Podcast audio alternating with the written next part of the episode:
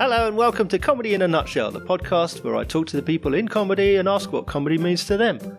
You can read about all the many, many shows I've been to see from over 1,200 comedians over the last 40 odd years, including photos and posters and what the comedians think of me on my website, thecomedynerd.com. I love talking to the people in comedy about comedy. If you like to hear what they have to say as much as I do, then please like, subscribe, rate, review, and share the podcast. Thank you. My guest today is a writer, actor, podcaster, and stand up comedian who, together with his sister Olivia, runs Catastrophe Cabaret in London, which combines comedy and live jazz, and was listed by Design My Night as one of the top comedy nights in London, while he himself has been described by comedian Jenny Eclair as having obviously funny bones. It's stand up comedian Luke Nixon. Hey, Mark. Hello, mate. How you doing? I'm good. I'm good. Thanks. How are you? I'm very well. I'm very well. Looking good. Thank you. Thank you. You too. So we can just jump straight in if you're happy. Happy, happy.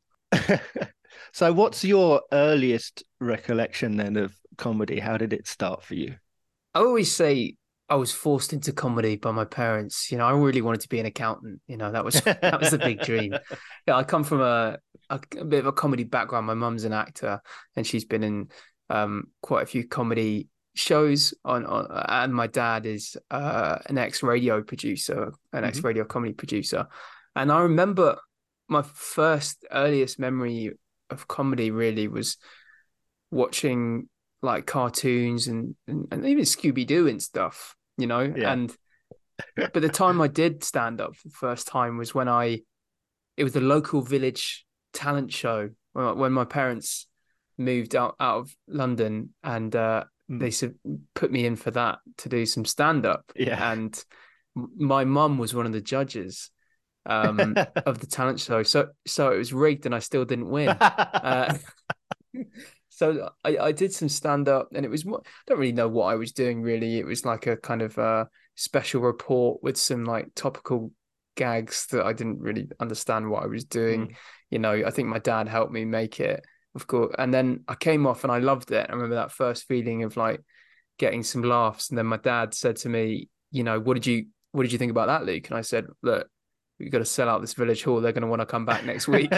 so very, very cocky eight year old. Uh, but then, you know, I didn't do it again for a really long time. So that was my first sort of earliest memory of kind of comedy and and stuff like that. Yeah was it that incident, or was there another a particular person or other um, occasions that really inspired you to take it up as a possible career option?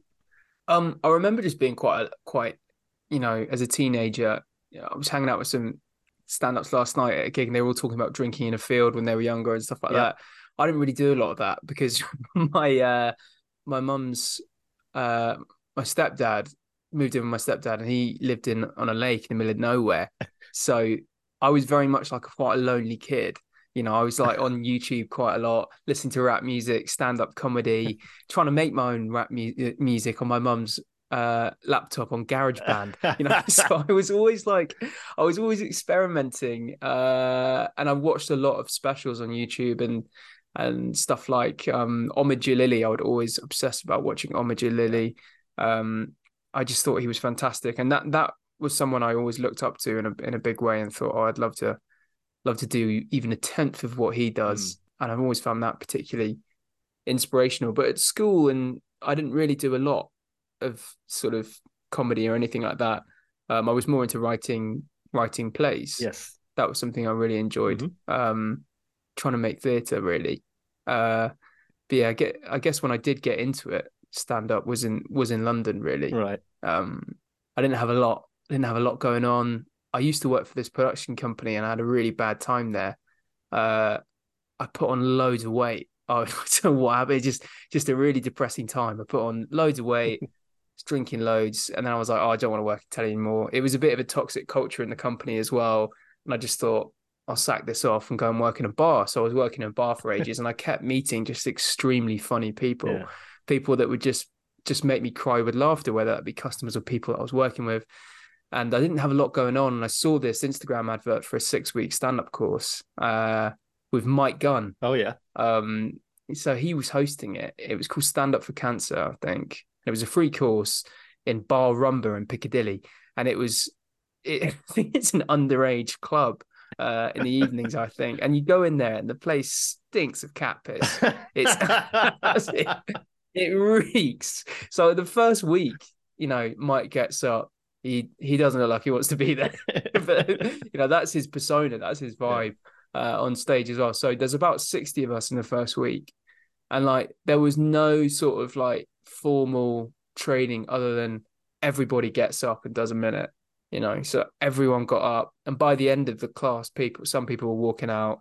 You know the next week mm. you know it's maybe half of the amount of people. Yeah. and then it whittled down to a few of us. And I, I started doing open mic while I was doing that course and I just remember being like this is the best thing ever I think yeah. really the most fun. Yeah. Yeah. Are there people who were on the course that you still see performing? Yeah. Yeah definitely. I I still see um uh, Stephen Gage, who runs the, I'll give him a shout out, the, the, the Palace panel show in Crystal Palace. That's a great little show um, that he started a couple of years ago. Uh, and I see Mary Martin as well, who, who's a really funny um, science based comic. Uh, so we we started at the same time and we still see each other and keep in touch. All, all the other mm. peeps, really, I, I, don't know if they still do it. Yeah. Um, so, you know, there's only a few of us sort of carrying on but um, yeah, I'm actually a bit of a hack. I've done two comedy courses, Mark. it's bad, isn't it? It's really hacky. It's hack on toast, isn't it? Um, it makes you a scholar. That's what it is. Oh well, I don't know about that. Yeah, Stu- studious. about that. Studious, maybe studious. Maybe I'll take that. I'll take that. so you said about doing open mics um, while you weren't on the course. Obviously, if you're doing the course, and to some extent open mics as well, you're in a uh, a supportive atmosphere. What was it like doing a, a stand-up gig for the first time uh, without that that net, if you like, if you're going out on stage to a group of paying strangers for the first time? Yeah, I mean, or, or not paying, or not paying in some cases, just a, just a yeah, you know, just a mic by a bar. That was very different. It was like it was like two worlds really. Mm. You're in this sort of cocoon thinking that you're absolutely killing it, and then you step into a you know smelly bar in Camden and there's a bloke who doesn't want to host the show and a barman that doesn't really think the idea works and you're up there talking about you know um, your parents and, and divorce and family and, and silly little impressions of characters and mm. you know you realize that you've got to do more gigs and that was it was very you know it was very eye-opening and uh yeah it was a it was a interesting like start into stand up i remember one gig i did in uh Leyton um in East London, I think. And uh, I walked in, was really excited. I'd got my open mic in London and all this stuff. And I walked up, and the the mic was like beside the bar where people were ordering mm, drinks. Mm, yeah. So sort of half the pub was sort of there for drinks, and then maybe ten people were there for stand up. And I was sort of going up, and they were like, "Oh, you're first on." I remember like I couldn't hear myself because this guy was ordering six pints of Guinness really loudly, and I, I remember just being like, I have to give up at this point. But like I carried on and made it work and involved him in the show. So that was my sort of experience at open mics quite early doors. Yeah. Yeah.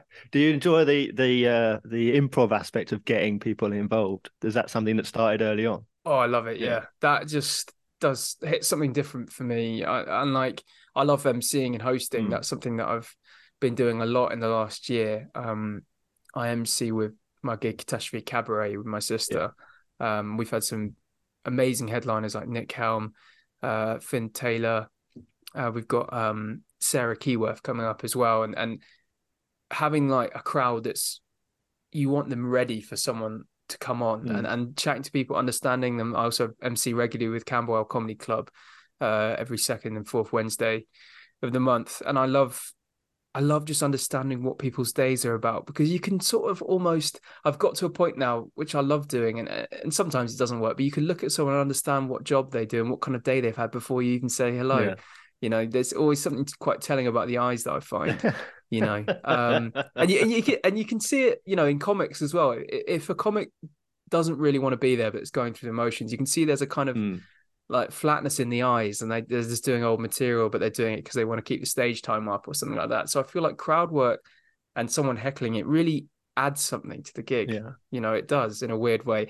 If you're doing new jokes and someone heckles, that's rubbish. Yeah. But yeah. you know, um, but yeah, I do love that aspect of it for sure. It's one of my favorite bits. Yeah. Yeah. I've talked to before about it's interesting you bring it up. I've talked to before to comics about when uh, the comic themselves is enjoying what they're doing on stage, that the audience Mm. can feel it and they can appreciate it, and it helps them relax and enjoy more because you're having fun and the enjoyment is infectious almost. Do you see that on stage more when the comic 100%. is enjoying themselves, or as opposed to not? And do you have those days as well? Yeah, I definitely have those days. I, th- I think every com- comedian does. I think actually you were at a gig where I was having one of those days um, once, and we had a chat afterwards. And I, I I remember just coming off feeling like, oh, what was that? And I just I just gone through the motions that day and been like, oh, I know this material works. And it, and for that night, it, I hadn't put the right energy into it, or I hadn't really sussed the room out properly. Um, and I just came off and felt I wasn't just going through the motions. Um, that was Hammersmith. yeah, it was Hammersmith. Yeah, yeah, you know exactly what I'm talking about. Uh, yeah. um, yeah. So if the I feel like if a comic's not really feeling the material, or really connecting with it, the audience can t- can tell. You know, they can. Right. You know. Yeah. Um, but sometimes if you're relaxed and seem not bothered at all, then people can find that appealing in its own way. So there's no kind of rules, I suppose. Really. Yeah. Do you have a, a specific comedy style? Do you go up on stage thinking, uh, you know, this is the person? Are you a, are you a character of yourself? Are you mindful of your of your of your role on stage in that way?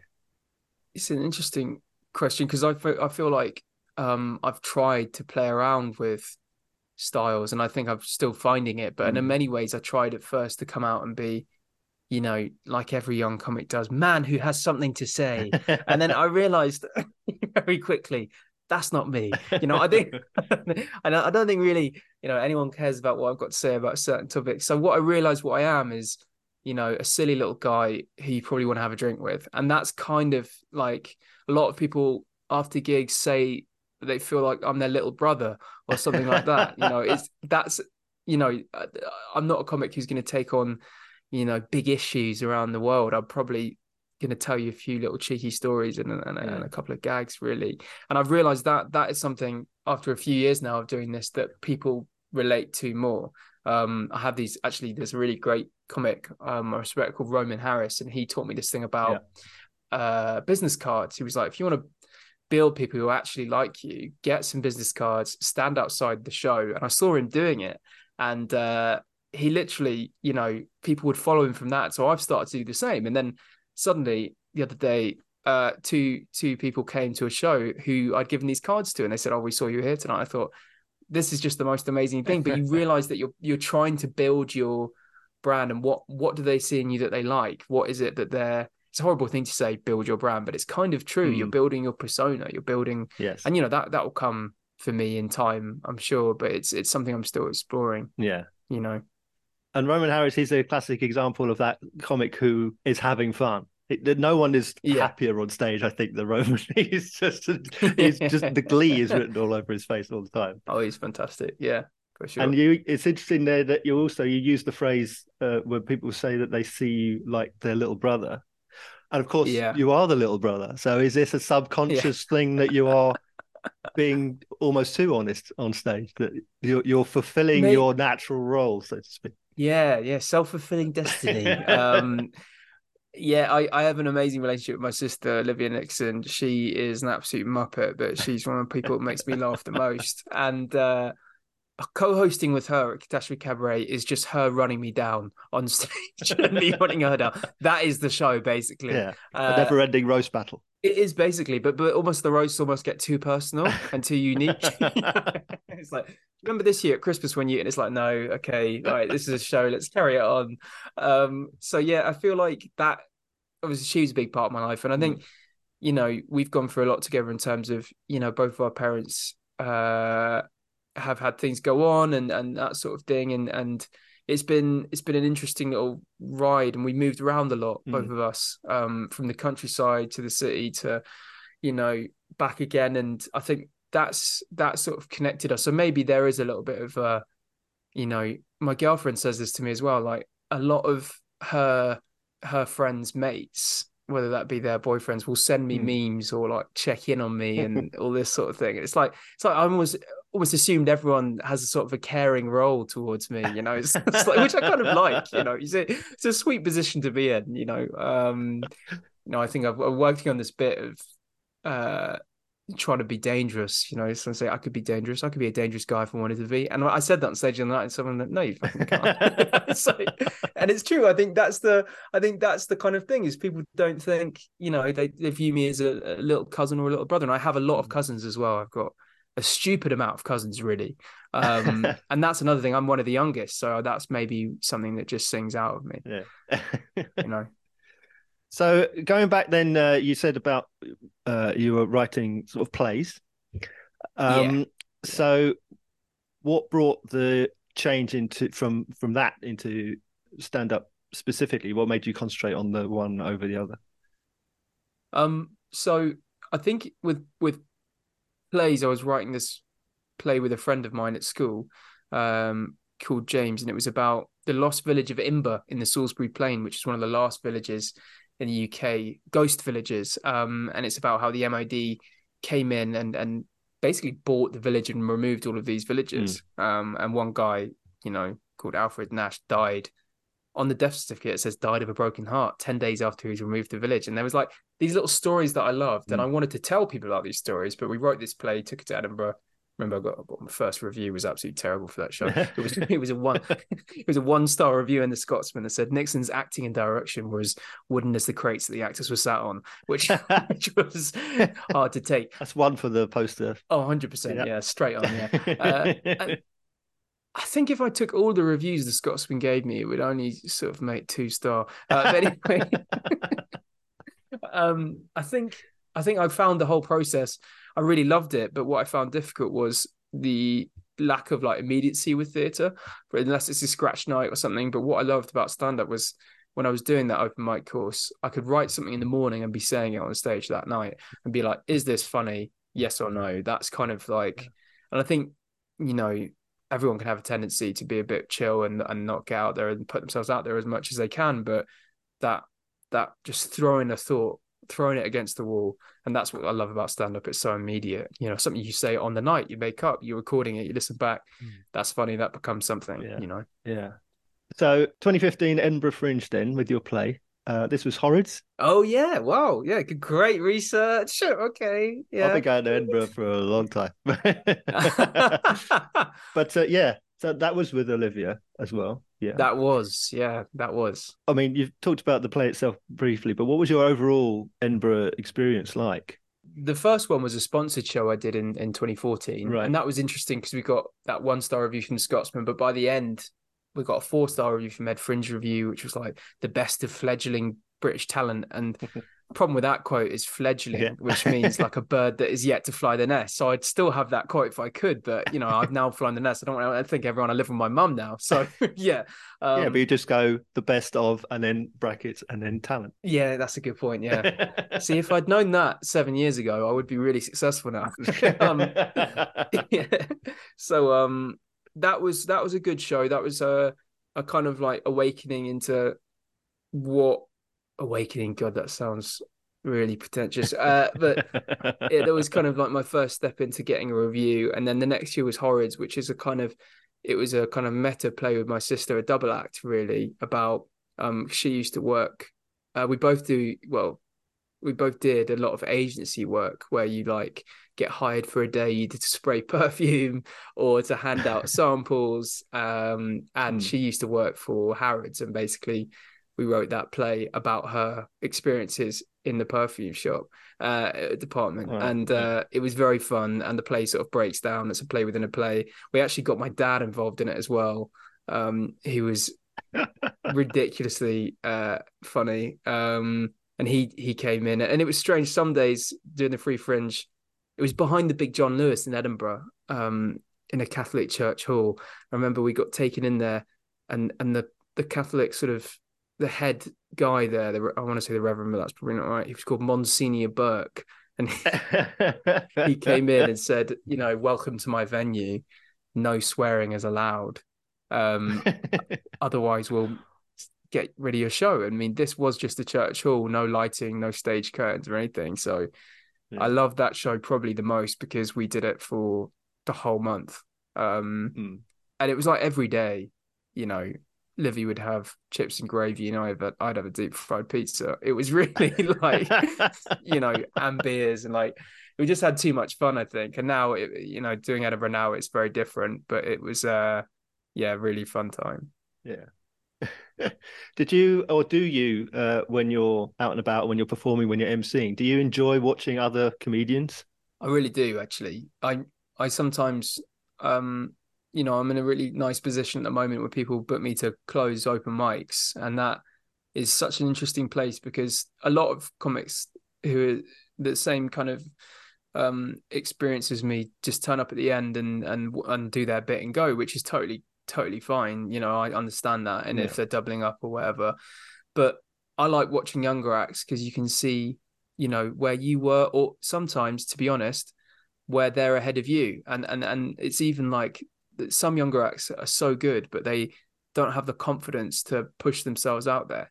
Um, mm. And that's what I've realized. So they stay doing the five minute bringer spots. They stay, you know, stay in that position for for longer than they should. So I do really enjoy watching things because I like I like seeing new takes on stuff, and um, sometimes not new takes. I mean, some some of it is dreadful, like it was, like I was when I started out. So you know, but some of it is absolutely amazing, and that's I do like seeing acts for sure, and I love seeing emceeing as well and seeing different styles of that. That's something I love. Yeah. yeah. Talking about new acts starting out, how do you feel about things like competitions, be it um, like gong shows, which you've won, or things like uh, competitions like West End New Act, Leicester Square, uh, yeah. where you yourself have been a finalist? How do you feel about those competitions in terms of the development of new talent?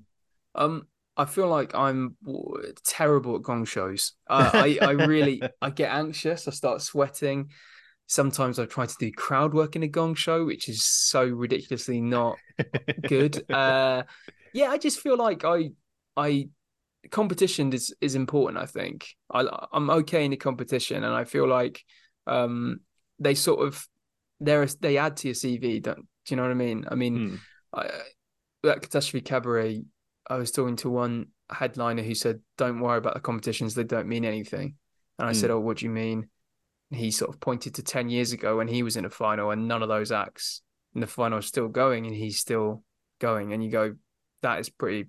Mm. That's a good point." Do you know? It's just about yeah. you know how long you can do it for and how much you can put put into it. But I think it's good to have on your on your poster and stuff like that as as sort of um sneaky as that sounds um you know it, looks it looks good for an audience member to go oh do you know what? He must or she or they must be all right because they've gone to these finals or whatever. But i mean it, it's just luck. It's just in the night. I mean i was mm. lucky enough to mc the quarterfinals of the leicester square new comedian um competition this year. And i mean mm. honestly about six of them could have gone through. It was so good. Um yeah.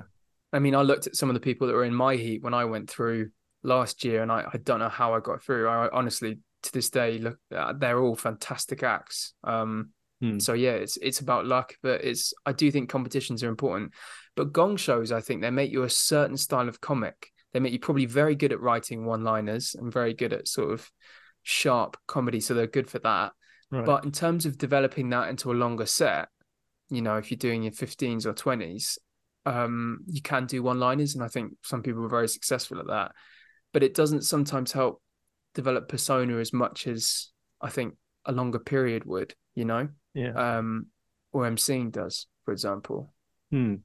When you're watching another comic, are you seeing it from a professional mindset? Um, are you able to sit there and hear the jokes and laugh, or do you sit there in silence and go, hmm, "Yeah, that's an that's an interesting bit. I wouldn't have done it well, that way," or do you analyze? Yeah, this is so so funny because my dad is someone who is that second person, right? Where I'll tell him a joke I'm working on, you know, mm. and he'll just go, mm, "Okay, that's funny, yeah," or or or, or, or he'll sort of say, "No, that one's not for me," and he go, "Well, okay, all right, that's fine." But he he he's a uh, you know having having worked in radio comedy, he has that sort of brain where he's analyzing it, mm. you know. Whereas I, I was a fan of stand up before I was, you know, a comedian, and mm. and so I I love it. I go and watch my favorite stand ups. I I belly laugh, and I also think it's important to be supportive facing the crowd. You know, even when if I've got a mate who's up there in a really special show and they're absolutely tanking it, I'm still I'm still giggling away. I'm you know just as I hope they do the same for me. You know, so mm. it's I I yeah, I'm the first person. I think. I hope. Yeah. do you get nerves before you go on stage? I do. Yeah, Yeah. I do. Um, I used to do shadow boxing. is- I mean, my first open mic was TNT comedy, you know, in uh, Kentish Town. Mhm. Um, and I remember uh, a comic called Gary Walsh was the MC that night. Yeah. And I was shadow boxing against myself at the end of this corridor. And I think he saw me and he was burst out laughing. and I realized like I just I just get I get quite anxious. I'm quite an anxious guy naturally. So I think that um yeah, I hype myself up too much um before the gig. But now I've got to a stage you do it so much. I mean, I've done since I've started comedy, I've done about four or five gigs nearly every week. Hmm. And I, I've not counted. I stopped counting after sort of 300 gigs and I thought it's whatever it is now. Do you know what I mean? I just Yeah. it's now a lifestyle, Hmm. really. Gosh, it's very cliched that, isn't it? I mean, that is you know, sound like David Brent. I mean, um, yeah, but it, but it but it does it does become a sort of you know see go and do a gig, meet up with some stand ups, and then try and have a bit of a social life after that if you can fit it in around work and stuff like that. Mm. So yeah, that is um the adjustment, I guess. yeah. Yeah. So let's talk then about lockdown. So there's no Mm, no live comedy. yeah. So how was? What was your experience? How did that go for you?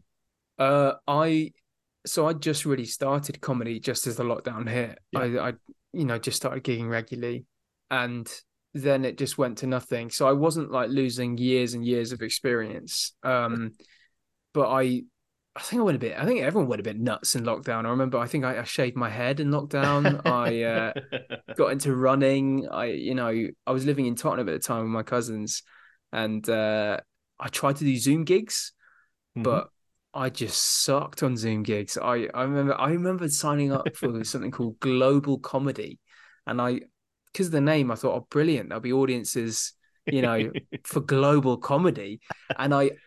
I to apply for the gig, you've got to put in your bio, and I put in my full comedy CV, and had because I'd worked in in TV and and and podcasting, Mm. I I put that CV in, and as I turned up, it was five comedians on Zoom, yeah. and uh, two audience members who had their camera and mics off. Yeah. And I they asked me to open the show and um, they read out my full sort of production credits. And then I came out and did sort of like 10 minutes of absolute silence to like five comics and two faceless audience members. And I just vowed that I would never do another Zoom gig ever again. Um, but yeah, it, that was rubbish. But I wrote a lot in lockdown. I don't know what I was writing about, but I just tried to write a lot. I did this challenge where you write, you wake up and just write whatever's on your mind on the page. Mm. So I did that for for, for a few months, and then did the ten joke a day challenge, um, which was, you know, a lot. uh, People say like you write ten jokes a day, that's seventy a week, that's X amount a month. One of them will be funny. I Yeah. promise you, almost none of them were funny. you know, I mean, I read some of them back now and they're just depressing. Yeah. Uh, so yeah, no, I still try and do that actually, try and write 10 jokes, and they're a lot better than they were then. Mm. Uh, but yeah, that was what lockdown was like for me. Yeah. So you mentioned there obviously about being in radio and podcast production. You had podcasts of your of your own. Yeah. Your, your sister, of course, has done Mother Daughter Manual, and you had Yes. uh, Are You Feeling Funny? Mm. Which is a great podcast, which is still available, and people Thank should you. listen to it. Thank you. Thank you. Yeah. So I, at uni, I was head of radio. Uh, Hmm. I was basically bullshit boy at uni. You know, I was, I was really, I would go into a local business and say, look, we've got this local radio station that gets, you know, this amount of listeners. And I'd print out the Google Analytics and show them. Mm. And it wasn't many listeners, but they were like, if you've got listeners, you can come in and have a meal and do a review of the food. And that was something I used to love doing. Uh, and probably my journey to becoming chubby was that. I used to go out and, you know, I, I, I used to go out and like take a mic with me and, and, and a little handheld thing and, and start recording like a podcast about the food while I was having it, the atmosphere. I mean, it was absolute drivel, but like if people would listen to it, I did a, I did a, what it was called the uh, Was On show um, with my mate because he's called Alan Neve. He's from Cornwall. He's a really funny bloke and he couldn't say what's on. So we called it Was On and uh, it was the arts based review show and uh, we'd go to theatre and all that sort of stuff. So that that was my early experience of podcasting and radio. Mm. And we got nominated for a couple of student radio awards, which was lovely.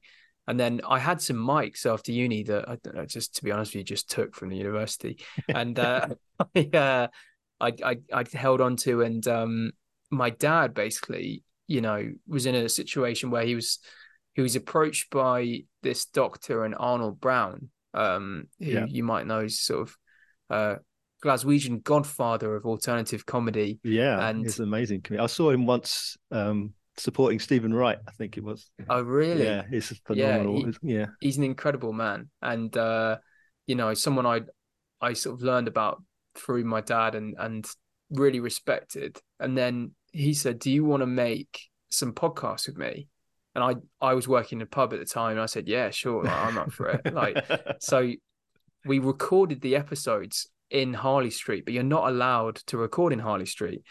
So the doctor would pick us up at the door and Mm. we'd sneak in microphones in our bags and we'd have to be under the guise that we were doing group therapy. Me my dad and and, and arnold brown and, and brian ki- kind of. I think that was the kind of guys i'm not quite sure but we'd go up and and how we got the comedians in was amazing really because arnold brown carries such weight and respect in the industry that he'd reach out to people and i do a lot of chasing of of agents and um sort of obviously name check arnold and say look this is arnold's show. He came up with it. Mm. we're just the people recording it. So i'd have two mics you know mix it on GarageBand. Yeah. my friend alex um alex hollingsworth who's a great uh producer as well now. But at the time we were just both ex students trying to trying to make it work trying to listen trying to listen to these comics. And Mm. you know i look back at that and stewart lee did it phil wang did it jamali maddix did it zoe lyons did it shaparak khorsandi did it you know all these incredible comics did it because of arnold and i got to listen to them and Mm. understand where their heads were and you know Sindhu Vee's episode is the one I'm most proud of um she talks about growing up in you know her mum had a rehabilitation clinic and Yeah. that's where she lived growing up you know it's the stories like that and you realize these comics are amazing um Hmm. so that was an early experience and distributing that podcast it got thousands of thousands of downloads with no marketing at all. We didn't put a penny behind it because we didn't have any money to. You know I was working in a pub. Yeah. um you know my dad's a lecturer in comedy. You know that that was it. That and i just knew i loved it. Um and it was all made on my laptop i couldn't get my head around the fact that we were putting this stuff out there and people were listening to it and Yeah. it wasn't going through a production company it wasn't going through a commissioner it was just immediate and i love that Yeah. immediacy about podcasting Yeah. um then when I produced the mother daughter manual with my sister and my mum, that was a, just a wild, wild ride. I mean, they very really, they, they, they, you know, I say I'm a feminist, uh, but not by choice. I've just been dominated by women my whole life, you know. So, you know, so I I realized that they were very much uh, Olivia and and Felicity, my mum. They were very much like we we've got an idea of what we want to do for the episode. They would shape it. Um, I would come in and record it, you know, mix it, edit it, Mm. And it, that was such a fun show to make. Um, and weirdly, you know, didn't have as many listeners as Are You Feeling Funny, but still gets messages asking if there's another series coming back. You know, people will email yeah. in and stuff like that. And I don't really believe in paying for views and stuff like that. I feel like if there's an audience there, they'll find it. Do you know what I mean? Yeah. Um, so yeah, they they're still out there. So I don't know if they, you know, Liv and Fliss want to do another series, but you know, it, it could be something good, maybe. Yeah. Is there sorts of shows like that that you you want to do or that you've thought about and you haven't yet managed to get Yeah, so, so I'm going to do my own podcast. Mhm. Um, you should be a guest, hundred percent. I'm gonna I'm gonna do. I think it's gonna be called um, Nighttime with Naughty Nixon. I think that's the. Hello, what kind of show is this? yeah. Well, Where are you going with it's, uh, this? yeah. yeah, so I think I think that's a that's the working title. It's a terrible working title, but that, that is what it is. Uh, yeah, and I just realised I've I've produced so many podcasts now. I've done it. Um, was lucky enough, you know, in my recent job, I was a full time podcast producer, you know, for a business show, and I I know how to make this stuff now, and I know um sort of how to build brand loyalty and all that sort of thing, which is a terrible corpy thing to say, but it's true. you know, you you you learn how to make a good production or something that. And I, I think the one thing I learned is just the authenticity factor is that if you feel like someone's kind of saying things to get views or saying or trying to be outrageous, whatever, it's just not gonna. People aren't gonna want to hear that. Mm. Um, Yeah. genuine interviews, genuine chats are the things that do well. I think. You know. Yeah. between podcasting and uh, playwriting and performing stand up and emceeing, where do you find you fit the most? What do you rather do? Oh, that's a great question. Uh, I think I pro- probably um, I love emceeing. That's mm. where I feel I have a lot of fun. Like I and I feel like you have to have fun when you're performing. So yeah. I find sometimes the longer sets that I do, the t- the 20 minute sets, quite challenging, and I'm really hard on myself if I don't get the laughs that I want. And I, I've been working really hard not to punish myself so much because I come away from a gig and for days I sort of you know, I'll listen to it back and like think, oh, if I'd only just done this and that. And I've realized, you know, actually a good a good story about this is when I did a my like comedy hero is is Nick Helm. Mm. And I just think his energy uh and his persona is like nothing else I've ever seen. Yeah. It's like a hurricane. Yeah. And I remember, you know, watching him. My first ever pro gig was for Quipshed Comedy, um, and Nick was the headliner, and and I remember coming off stage and he was there and uh, you know applauding and was very sweet. And I just thought that was the most incredible thing mm.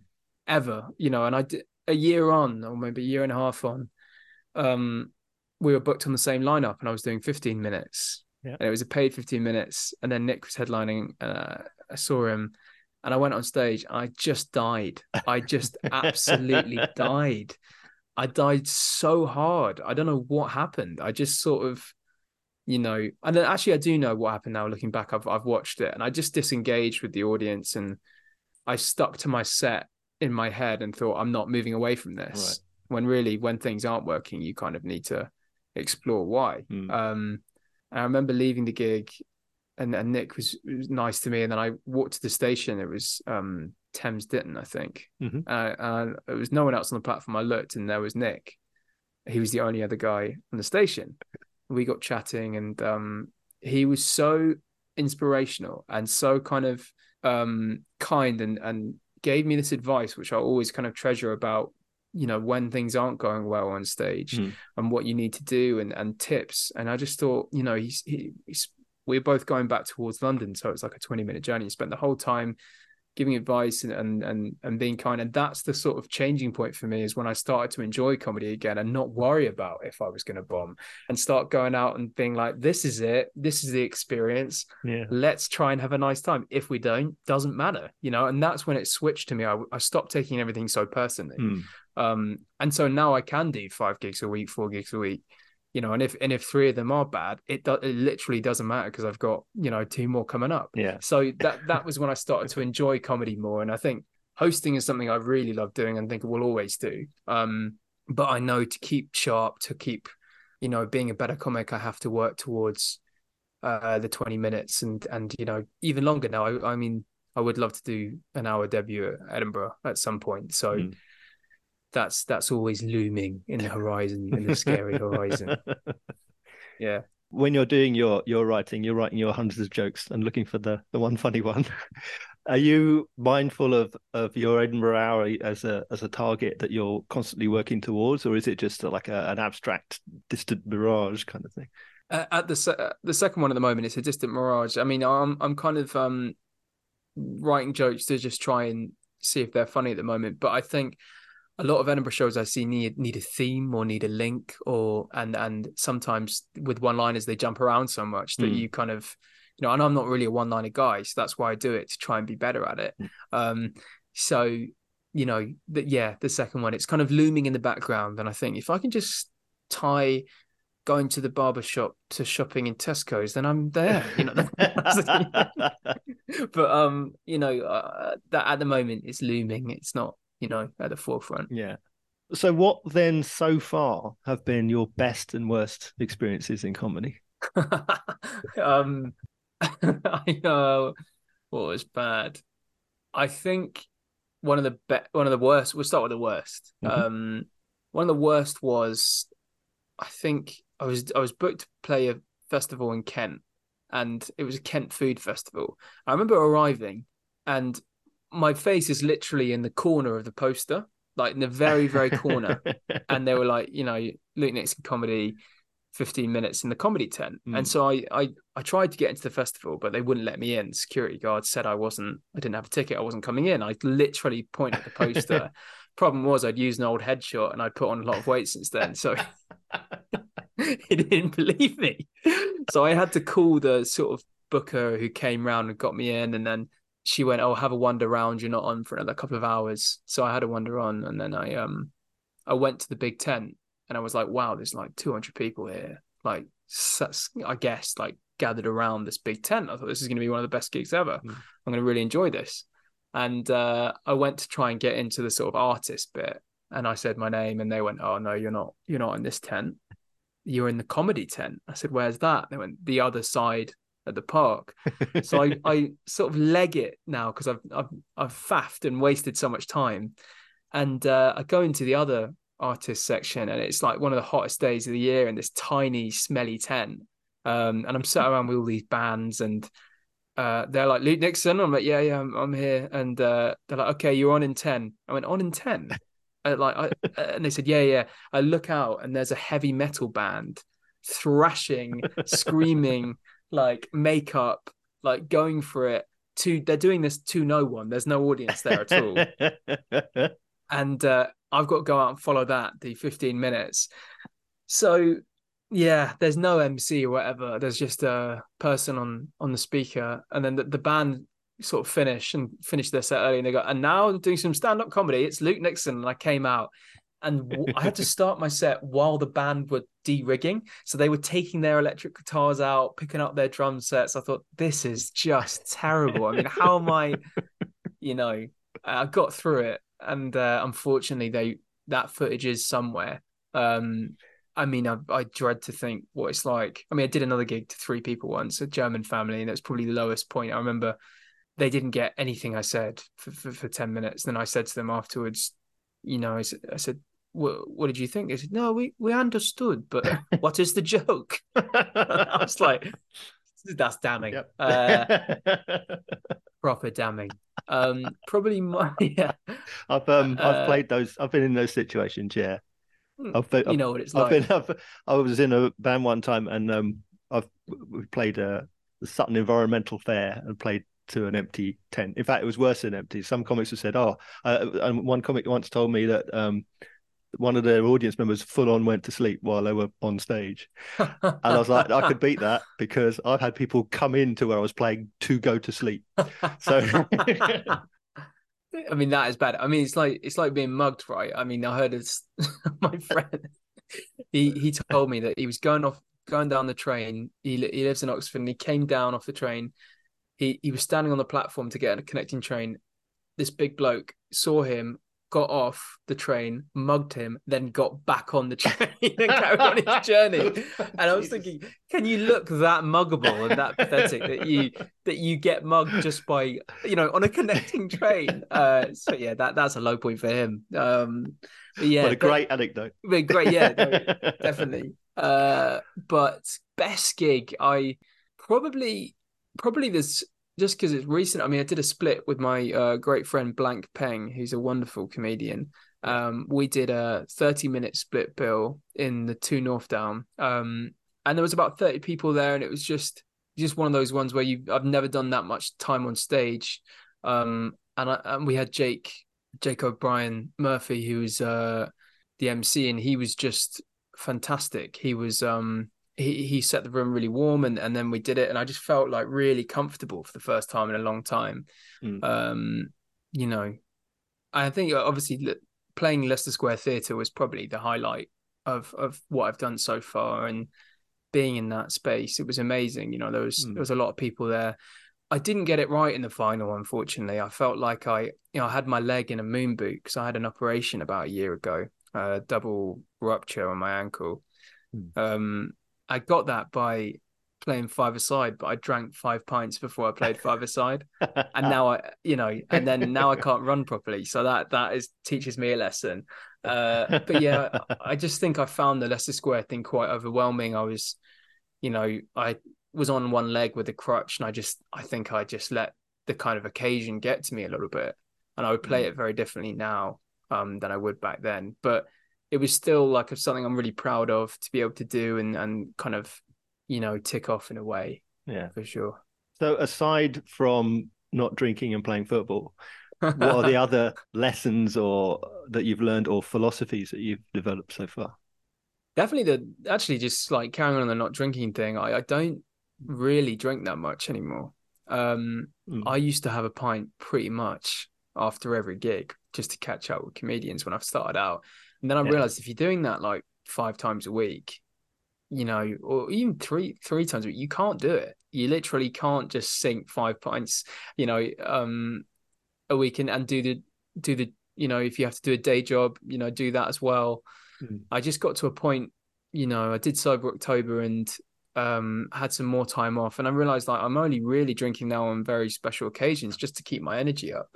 Mm. You know, because if you are emceeing or you're doing 20 minutes, you've got to kind of be there 100%. And if you're hungover or Yeah. whatever, you sometimes, you know, can't be. Having said that, some of my best gigs have been hungover. I mean, you know, in my, in my sort of second year of comedy, I remember opening up in a club, and the MC mentioned that the the uh, the MC who was supposed to be there hadn't turned up, and uh, I had literally just been sick in the loo, and they asked me to do an extra five minutes on top, uh, and it was one of the best gigs I've ever done, and you just you know, so that didn't make sense, but that but that's not something I could do for very long. So yeah, just one of the things I've learned.